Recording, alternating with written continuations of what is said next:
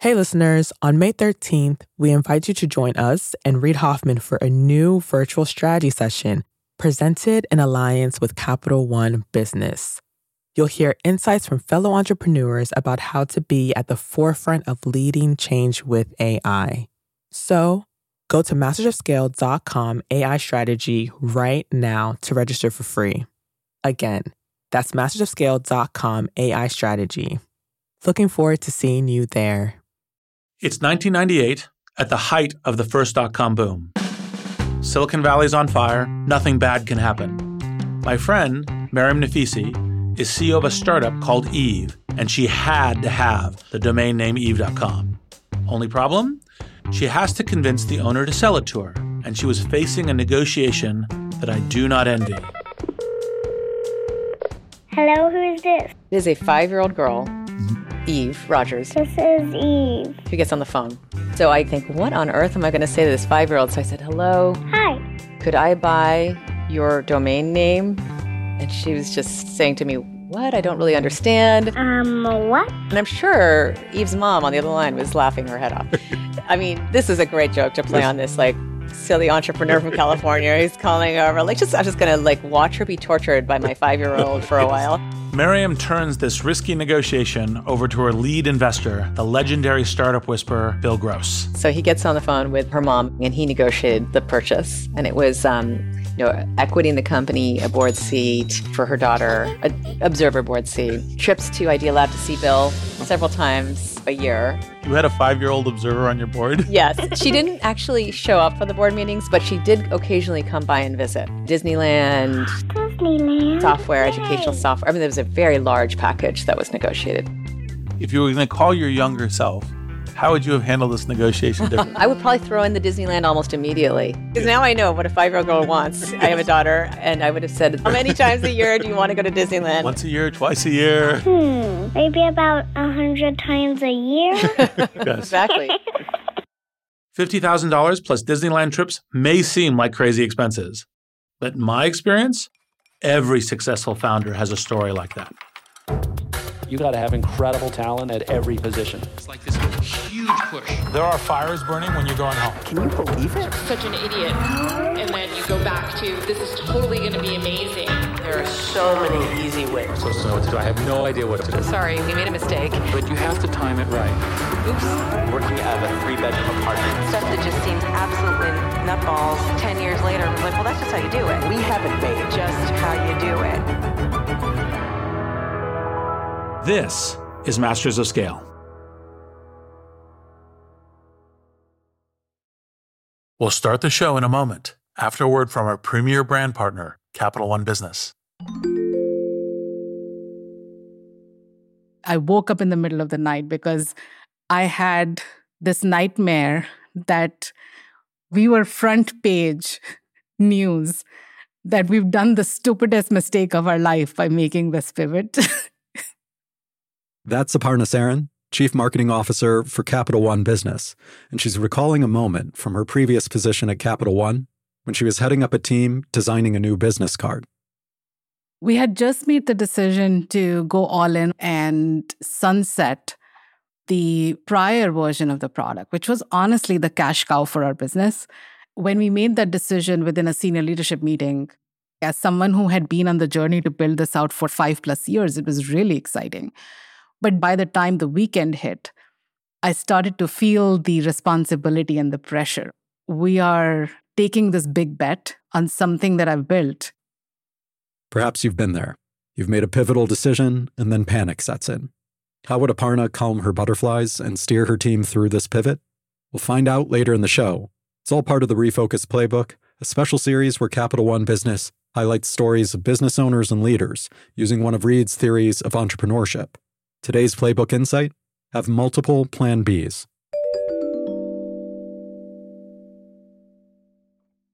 I'm Reid Hoffman, partner at Greylock, co-founder of LinkedIn, and your host.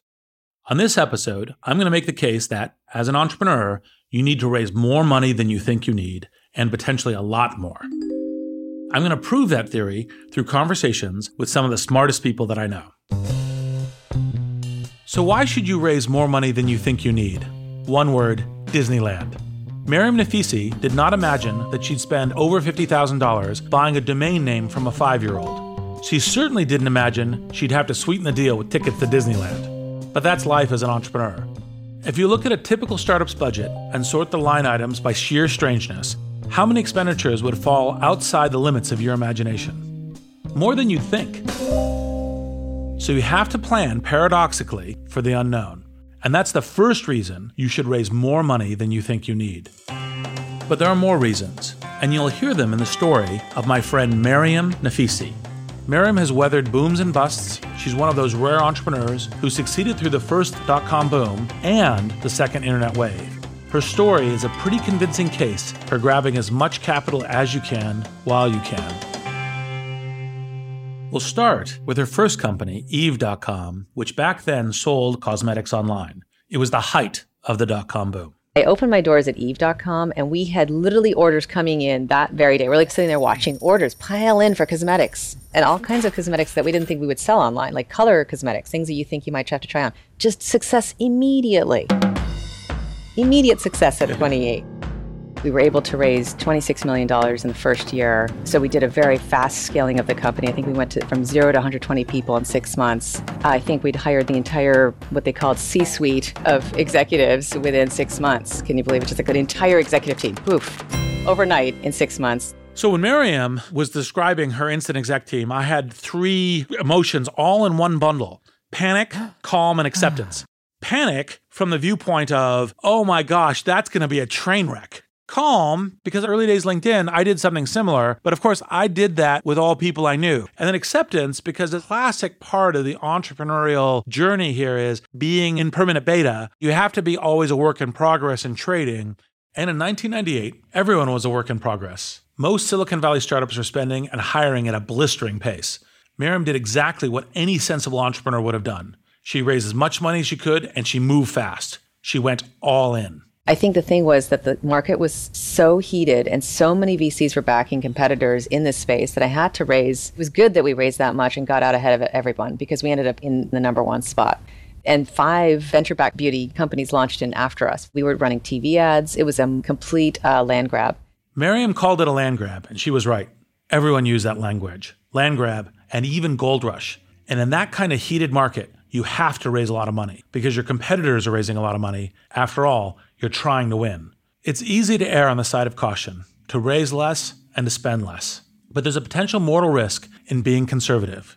You might think you're best serving your investors by being as efficient with capital as possible, but that's actually not true. You reward your investors by creating a successful company, and raising only $20 million might mean losing the $20 million if your competitors outspend you. Now, Mariam raised $26 million, and it kept her one step ahead of her competitors. If she could have raised even more, she would have. But is there such a thing as raising too much money? Personally, I don't think so. But let's hear from someone who does. My friend, Selina Tobaccowala, co-founded Evite, an online invitation service, around the same time that Mariam founded Eve.com. Selina went on to serve as president of SurveyMonkey and is now founder of the new startup, Gixo. I asked her to reflect on the money she raised for Evite. We took way too much capital. We took $37 million in the end for online invitations. Like, it sounds crazy. It was crazy. At the time, it was all about get the eyeballs, put a billboard on 101. Like, it was spend the capital, higher. And the thing I've learned, make sure you have a strong business and then scale it out. Make sure you have the right unit economics. Make sure you have the right fundamentals. And there was no reason we should have taken so much capital. Selina looks back on the $37 million and says, wow, that was kind of crazy. And it does seem crazy, but that's the market you're in. You have to play to win, just as your competitors are playing to beat you. You have to be the last person standing. The truth is, $37 million in Silicon Valley seems kind of average, or even on the low side today. The amount of capital going into these companies has been growing.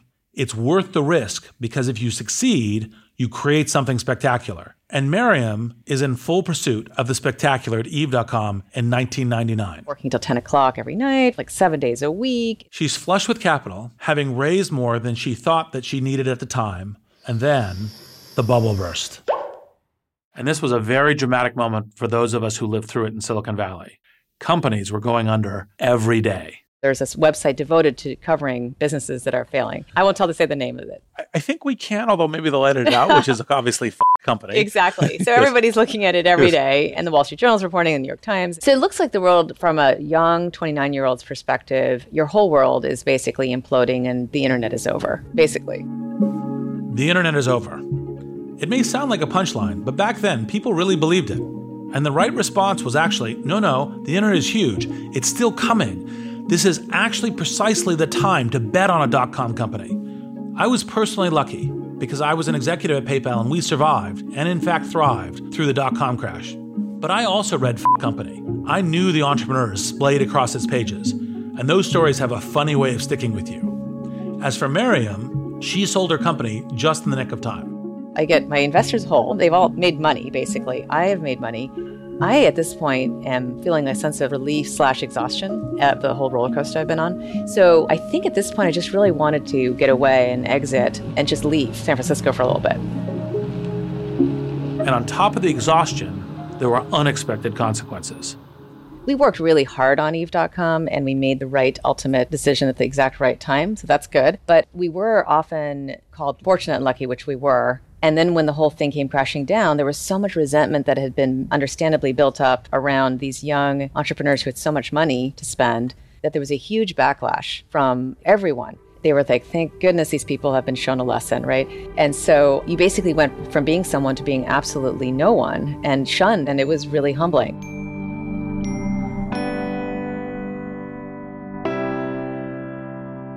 Was there a particular experience which suddenly represented that shift from being in this kind of golden spotlight to being completely shunned? Like a pariah? Yeah. Yes, all the agencies that would call on us at Eve that always wanted to get to know you as a CEO or make your friend or your acquaintance and help you, they all just basically overnight turned off. The relationship just turned off. And there was like absolutely no receptivity to anybody among the headhunting firms, for example. It was very much the opposite of welcoming. Yes. And so that was really, that was really humbling. When Mariam was reflecting on her transition from being a grand poobah, somebody important, to being a deliberately ignored nobody, it made sense to me. It's a very human reaction to worry about how people look at you, but you can't let this paralyze you. When I consider investing in someone, I look for founders who will risk almost everything, including notably their reputations, in order to succeed. Mariam now runs the risk of not risking enough. And I saw a banker after this who was much older than I was, and he was like, your biggest problem in life from now on is that you are going to be too conservative. I anoint you, therefore, your curse is that you will be forever too conservative. This idea of the conservatism really stuck with me. A week later, I was thinking about it in the car. When Mariam was commenting on her own curse of conservatism, the incentive being not to risk that and to make it look like it was just a fluke or a mistake, it made me kind of think about who are the people that I see who also, end up playing that way. Why do people risk it? Why do I risk it? A lot of people risk it because they're still hungry, they have something to prove. A lot of people risk it because they're kind of risk blind, they just don't see the risk. I can think of people in each of these categories. When it came time for Mariam to launch her second company, she didn't want to take a lot of risk. She wanted what's known as a lifestyle business, the kind of business that's predictable and fairly safe with a steady stream of revenue that supports a comfortable lifestyle for its owners. No big risks, no crazy drama. At least that's what she thought. This time I said to myself, let's not bring in all the VCs at the beginning. I know what I'm doing this time. So I chose no co-founder this time. No VC at this time. Let's figure out how to build perhaps a sustainable lifestyle business, cash flow business, is what I was thinking in the beginning. If Mariam and I had known each other from when she started Minted, I would have actually told her, abandon that theory from the very beginning, because it's really not going to work. So-called lifestyle businesses are very stable and reliable, and technology companies just don't behave that way. They need to move super fast, and they need to be able to constantly correct and pivot. They need to be able to perform the twists and turns of fighter plane combat. Tech businesses absolutely need to raise more money than they think they'll need. They'll need that capital for all of the unknown pivots, whether it's new customer needs or competitive attacks. To show you this difference between lifestyle businesses and scale businesses like tech, I wanted to talk to the classic kind of entrepreneur, the kind I usually don't get to work with, like Amos Kedmi.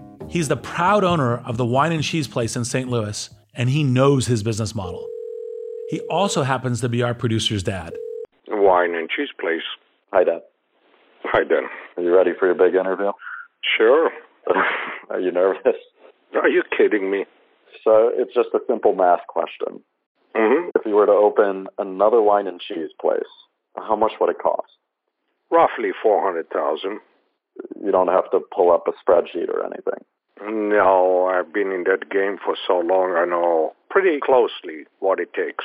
You have to understand that our type of business is pretty stable. It's almost as stable as supermarkets. The parameters are known, the risk is low, and that's why when you observe, you see that not too many supermarkets go under. They may be more profitable, less profitable, but they are not going under at the rate that someone like, say, in the fashion business or in the software business. So Silicon Valley is not the place for you? Silicon Valley is a wonderful place to live in, but I won't put a nickel there because I don't have the guts. Perhaps Silicon Valley's made me an adrenaline junkie, but I actually kind of look at certainty as somewhat boring. And that's the sort of certainty Mariam is craving as she launches what she thinks will be a lifestyle business. We'll head down that winding path with her in a moment. But first, note that Mariam's life had changed between her first and second company. So I had become a mom in between. So I'd had my son, and I just was having my daughter when I came up with this sort of lightning bolt struck.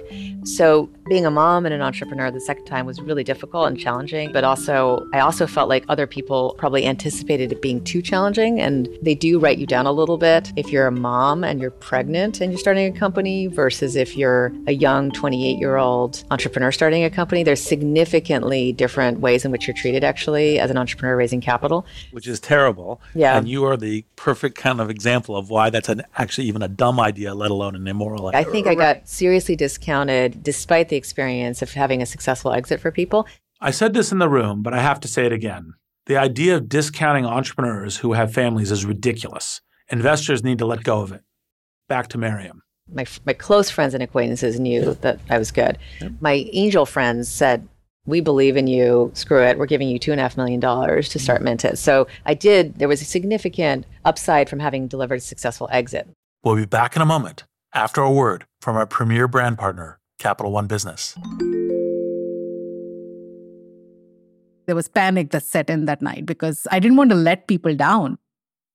We're back with Aparna Sarin of Capital One Business. She was recalling the time she woke up in a cold sweat, terrified that the new product she had been working on might fail. So the next morning, she sat down and wrote an email. It was Sunday morning, and I said, you know what? I'm going to just share this with my peers. It was very emotional. It was sort of a cry for help. Aparna realized that if the new product didn't take off, she needed a plan B, preferably multiple plan Bs. I'm inviting them to be the thought partners so that we are mitigating as much risk as possible, and we have contingency plans in place as we make this move. You write something like this and your heart is pounding, should I send this? It was a super vulnerable moment for me.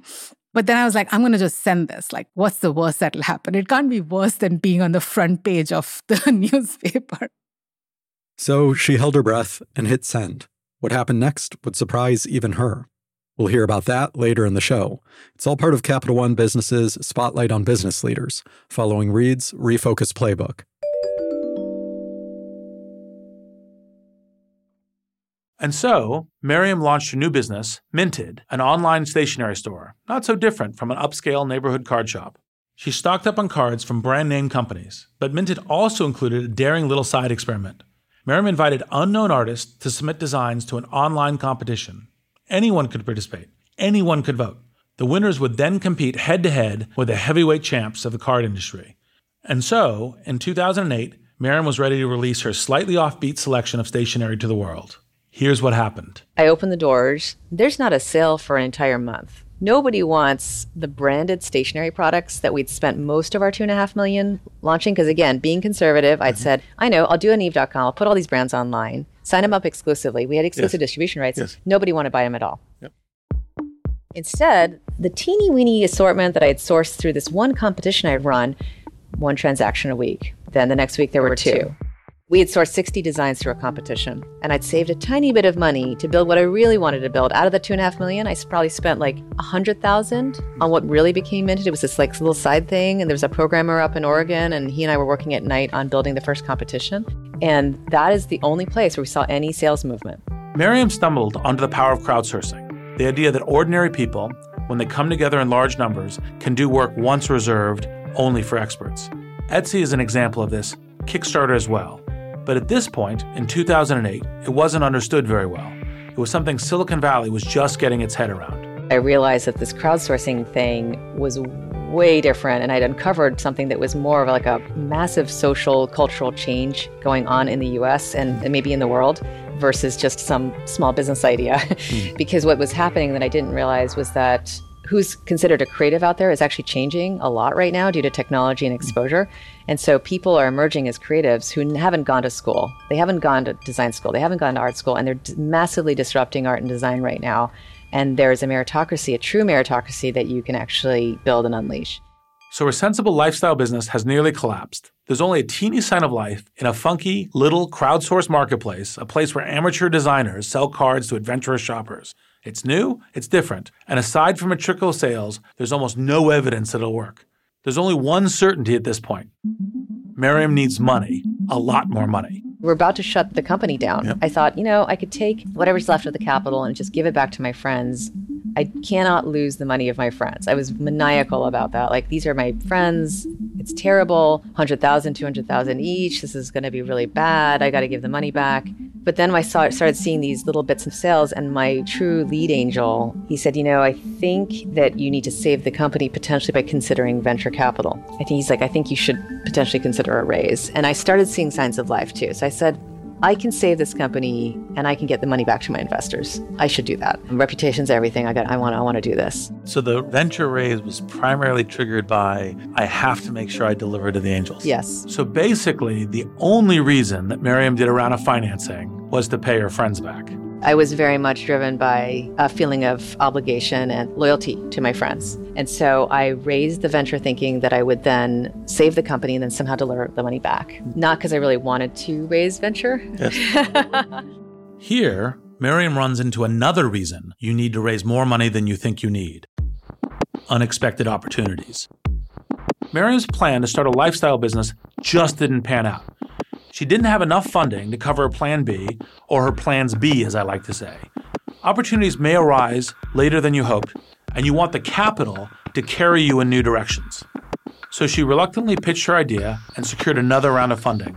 And if that weren't risky enough, she's about to encounter one more familiar source of uncertainty, a stock market crash. And we raised our venture round 2 weeks before Lehman failed because this investor of mine had said to me, I feel something really bad's going to happen. You should go raise. So we just went out August. Who's in town? Anybody? Is anyone in town in August? Yes. So we went and raised money and closed it literally right before Lehman failed. We're down 1.7% here. The Dow at the same time has fallen about 18%. The stock market is now getting hammered this morning. We did between 3 and 4.5% generally across. Believe it or not, Mariam launched her wildly risky experimental business idea into the heart of the worst economic crisis since the Great Depression, the collapse of the U.S. housing market in 2008.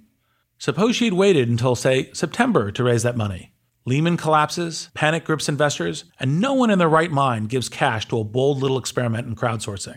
Like that, Minted closes for business, which is another reason you should always take the money whenever and wherever you can get it. You never know when it will dry up. As it is, Mariam did raise the money, and she still has to create a thriving company. So first, she has to figure out what her customers really want. I want to take you into the heart of Mariam's grand experiment. When you're launching a truly disruptive business, questions don't lead to answers. They lead to still more questions, questions you hadn't even thought to ask. You put a product in front of a customer. Their reaction surprises you. You go back to the drawing board. You return with an improved product. Your customers surprise you again. It's a bit like a mad scientist desperately trying to prove a hypothesis and running up the budget in the lab. So I do a lot of my own focus groups myself with customers. I moderate them. I write the scripts still a lot. I love to talk to consumers. And I do that many, many times a year. People are really shocked when they come in for a focus group and the CEO is moderating. But I love it because I'm listening very carefully to find little tiny nuggets of insight that I love collecting. Is there one particular nugget from one of those focus groups that comes to mind? Oh, God, there's so many. Yes. Like making prices all equal for different kinds of paper and realizing the analysis paralysis people went through. You like almost had to give them a reason to make a decision just by changing the price. Well, that was just fascinating. Uh-huh. I realized, for example, talking to people who buy art, that it really depends. You know, their art decisions depend a lot on like whether they buy a home or which home they're on, frankly. They're on the first home, second home. You know, the Gen Xers were telling us when we started the company, they didn't care who made the design. Flash forward 5 years later, the people were like, why aren't you telling the story more? I need to hear about these artists. Like, what's going on here? We're in the middle of a cultural shift. Millennial men like to be involved in the wedding decision with the millennial woman. So yes. They're more involved dads and they're more involved husbands, actually, it turns out. So we learned that our designs were too feminine in weddings. And you wouldn't necessarily even know to ask that question. And that's the problem with building a business that has no blueprint for success. You have to anticipate false starts. You design cards for brides and then realize grooms are the ones buying. You give short shrift to their artist profiles and then realize millennials want their whole life story. Here's the lesson. Your customers are always a bottomless well of surprises. How do you budget for an experiment on this scale? Mariam has a simple rule of thumb. In those early years when there was little access to capital, we had to be really cash conscious. Things are always more expensive than you think they are, and they're always going to take more time to prove out, and you're going to need more optimizations and more loops to correct things than you think you will. That's why we just say, roughly speaking, at Minted, act like you've got half, because you've got to like factor in all the failures and all the optimizations that really kill great entrepreneurs and businesses all the time. Yeah. I mean, we know so many people, both of us probably, who were people who had good ideas, were on the right track, but they just ran out of runway. I want to point out something here. Mariam was an investment banker. She can crunch numbers and budget with the best of them. But her rule of thumb, spend half, is not quite an exact science. Will twice as much money keep the experiment going? Why not 3 times as much? Why is it so hard to accurately predict costs? In fact, there's an academic term for this. It's called the planning fallacy. That's Daniel Kahneman, genius Nobel Prize winner and one of the leading experts in our budgetary blind spots. We asked him why this so-called planning fallacy exists and what it means for different kinds of entrepreneurs. And the planning fallacy is that you have a plan, and then you get the resources that are needed for the plan, with a little bit of margin of safety. But most plans fail. They fail dramatically. The way to overcome it, in part, is that, and it's implemented, by the way, there is something that, actually, I invented it, and I call it the outside view. And so when you have a problem, you look at a range of similar problems and you look at the statistics of what happened. And in particular, you can look at the statistics of overrun. And they're different for different types of projects. So familiar projects like building another house or things like that, the overruns are small by and large. But the more unfamiliar the project is, the bigger the overruns on average. The kind of entrepreneurship that I pursue, and frankly, is the kind of entrepreneurship that Silicon Valley pursues, almost always is something new, right? It's almost always a new game. It may be a new game because the tech platforms are different. It may be a new game because the competitive landscape has changed. It may be a new game because there's an anticipation or a fact of an opening up of a certain form of market demand or consumer demand. So almost always, you really have no clue. You're throwing darts at a dartboard about how it would play out. The jump into the unknown where you're like, who knows, is at least a certain adrenaline rush that perhaps I'm over-addicted to. My own worry is that certain areas that I get too expert in, I then become a bad investor because I'm too aware of all of the landmines. So for example, at Greylock, because of PayPal, I'm the payments guy. I haven't really done a payments investment yet at Greylock because every time I look at them, I think back in terms of the literal huge landmine field that PayPal ran through. And well, oh my gosh, I'm aware that there's explosives all over the place. And it makes me too conservative for making bets that I otherwise should make because, you know, there are some great payments companies out there, Stripe, Square, etc., that I talked to very early and couldn't bring myself to kind of lean in to do despite world-class great entrepreneurs. Note to self, mistake, right? Because I was going, oh my gosh, I know how bad this payments area is. So that's my curse, is kind of a curse of knowledge versus a curse of conservatism, which may lead to making bad risk bets in some selected circumstances. So I feel that I fail, and I still fail every day, several times a day. It's just that you hope that you have enough successes that outweigh the failure. It's just completely normal, and it's something that I think hopefully everybody could talk about. There's an important postscript to Mariam's story. She raised $89 million in venture capital for Minted, which is now a nine-figure revenue company with 350 employees. They've shipped products to 70 million households around the world since she founded the company. By now, you have the sense from my theory. Entrepreneurs need to raise a lot more money than they think they need. But every good theory has a counterpoint. For this, we'll turn to my friend, Brian Chesky, the CEO and co-founder of Airbnb. I think startups raise way too much money. The less money you raise, the more control of the company you keep, but more importantly, the more constraints you create. They develop a scrappy culture. The scrappy culture requires you to build more novel solutions, use fewer out-of-the-box software things, and you end up just building a scrappy, more frugal, more startup-like environment. I would make sure that you give away control grudgingly. So Brian would take my advice cautiously, but cautiously or not, there are a lot of important reasons to raise more money than you think you need. To respond to unexpected expenses, to outmaneuver the competition, to guard against economic downturns, and to take advantage of opportunities that may unfold late in the game. The only thing you can do is set aside the uncertainties and just know the failures will come. Budget like you don't know when they'll stop, and each time you're walloped by some unexpected expenses, remind yourself it's normal. I'm Reid Hoffman. Thank you for listening.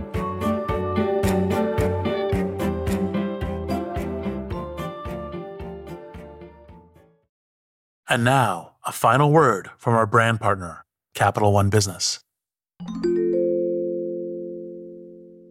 Throughout the day, text messages and emails kept pouring in. Whatever you need, just let us know. We're back one more time with Aparna Sarin of Capital One Business. She was telling us about a Sunday morning email she fired off in a moment of panic. Minutes later, her inbox was overflowing. And the support she found wasn't just emotional, it was practical. We talked about detailed contingency plans and we created our go-to-market strategy. Before we are in full rollout mode, we had stage gates so that we could test and quickly learn and iterate. And within a matter of 6 months, as we were rolling things out channel by channel, those stage gates would allow us to pivot if we saw something that we didn't like. That day, Aparna learned a lesson that stayed with her. Having multiple plan Bs doesn't just expand your options. It gives you new opportunities. The best way to pivot is actually open doors for thoughtful conversations, because humility in knowing that you actually don't know everything, as well as the empathy in knowing that disruption is always drastic and abrupt, helps you go through that pivot with other people in a very different way. Capital One Business is proud to support entrepreneurs and leaders working to scale their impact, from Fortune 500s to first-time business owners. For more resources to help drive your business forward, visit CapitalOne.com/businesshub. That's CapitalOne.com/businesshub. Masters of Scale is a Wait What original. Our executive producers are June Cohen and Darren Treff. Our producers are Dan Kedmi, Jenny Cataldo, Chris McLeod, and Ben Manila. Special thanks to Jessica Johnston, Saida Sepieva, Elisa Schreiber, Chris Yeh, David Sanford, Jay Punjabi, Stephanie Kent, Rafina Ahmad, Christina Gonzalez, and Sarah Sandman. Mixing and mastering by Brian Pugh. Original music is by the Holiday Brothers. Visit mastersofscale.com to find the transcript for this episode, and be sure to subscribe to our email newsletter.